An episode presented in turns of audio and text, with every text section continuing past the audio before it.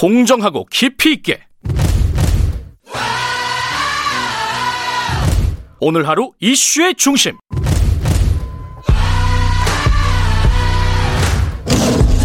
김경래의 최강 시사.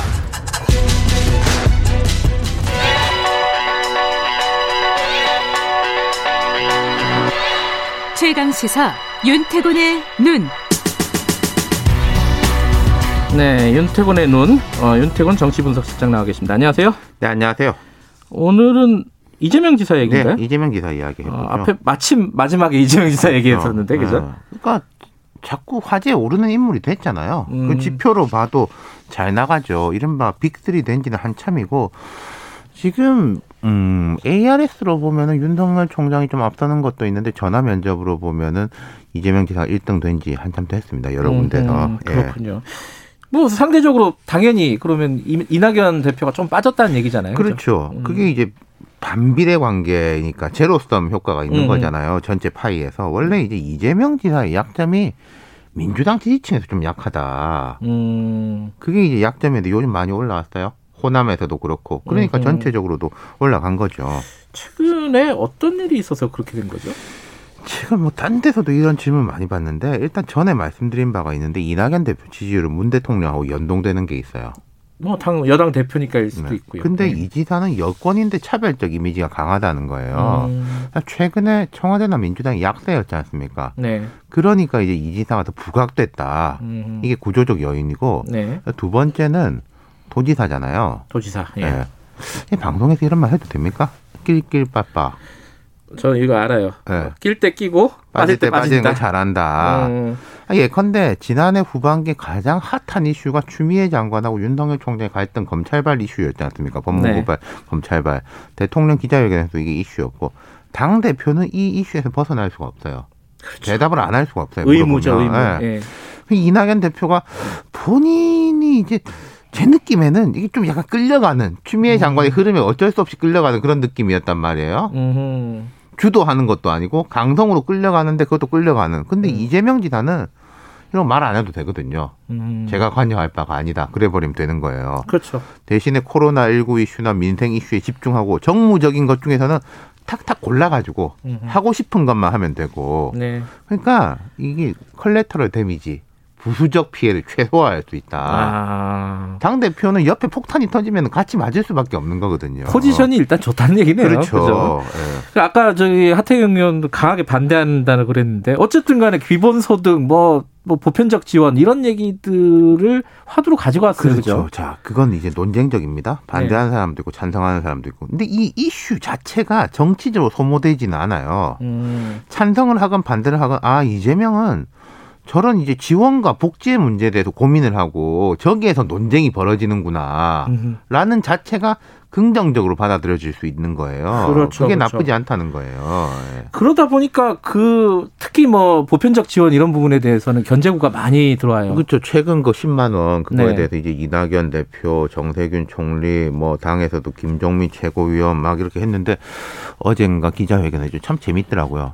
주는데 당에서 이제 하도 반대하니까 시기는 미룬다. 그럼 사람들의 인식이 어떻게 되겠습니까? 이재명 주고 싶어 하는데 딴 사람들 때문에 못 준다. 나 세뱃돈 주려고 하고 있는데 어. 누가 주지 마라 그러니까 좀 이따 줄게라고 하는 거잖아요. 조금 그 반대쪽에서 보면 조금 얄미울 정도로 음. 그 포지션을 잡고 있다. 뭐 지금까지는 그랬는데 네. 이게 계속 유지될 것인가 이런 포지션이라든가 자, 이런 게. 그러니까 원래 1등은 견제 많이 받습니다. 네. 이낙연 대표가 대표될 때도 그런 이야기 했어요. 맞아요. 지지율 1위고 대표라는 건 노출되는 건데 상처 받을 건데 실제 상처 받았죠. 이제 일거수일투족이 주목받고 검증의 잣대도 훨씬 더 촘촘해진다. 네. 예컨대 성남시장이 아 우리 보편복지합시다라고 하면 그냥 이게 말이로구나라고 하는데 음. 경기지사가 그렇게 하면서 10만 원씩 주는 거잖아요. 그러니까 지금 여당에서도 이제 반발이 있는 것이고 네. 그 부분에 대해서 이재명 지사도 마찬가지일 것이다. 음. 맞바람을 맞을 수밖에 없는 음. 상태가 됐다. 예컨대 윤석열 총장 나오지만 정치적 이야기 나오면 윤석열 총장 저는 검찰총장입니다. 하면서 피해 나가면 되잖아요. 아, 그렇죠. 예. 음. 그리고 아까 지지율 많이 올라온 이야기를 했지만은 결정적으로 이 친문 진영과의 관계 음흠. 이번 개각 보면요. 지난 이 연말에 1차 개각, 이번 어, 그- 어제 2차 개각까지 전해철, 박범계, 황희, 권칠승 당에서 들어간 사람들입니다. 이른바 전부 다 부엉이 모임 음. 멤버예요. 친문. 직계. 네.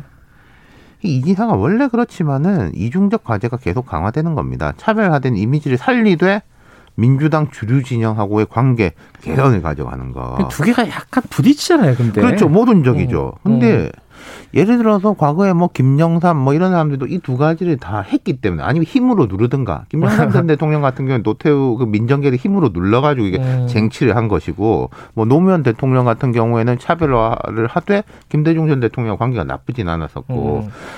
이걸 성공하면은 큰 꿈을 이루는 거고 아니면 이제 좀 쉽지 않은 거고 그런 거죠. 이낙연 대표는 그 반대지 않습니까? 주류 진영과 관계가 괜찮은데 차별화된 모습을 보이지 못해서 음. 어려움을 겪은 거고.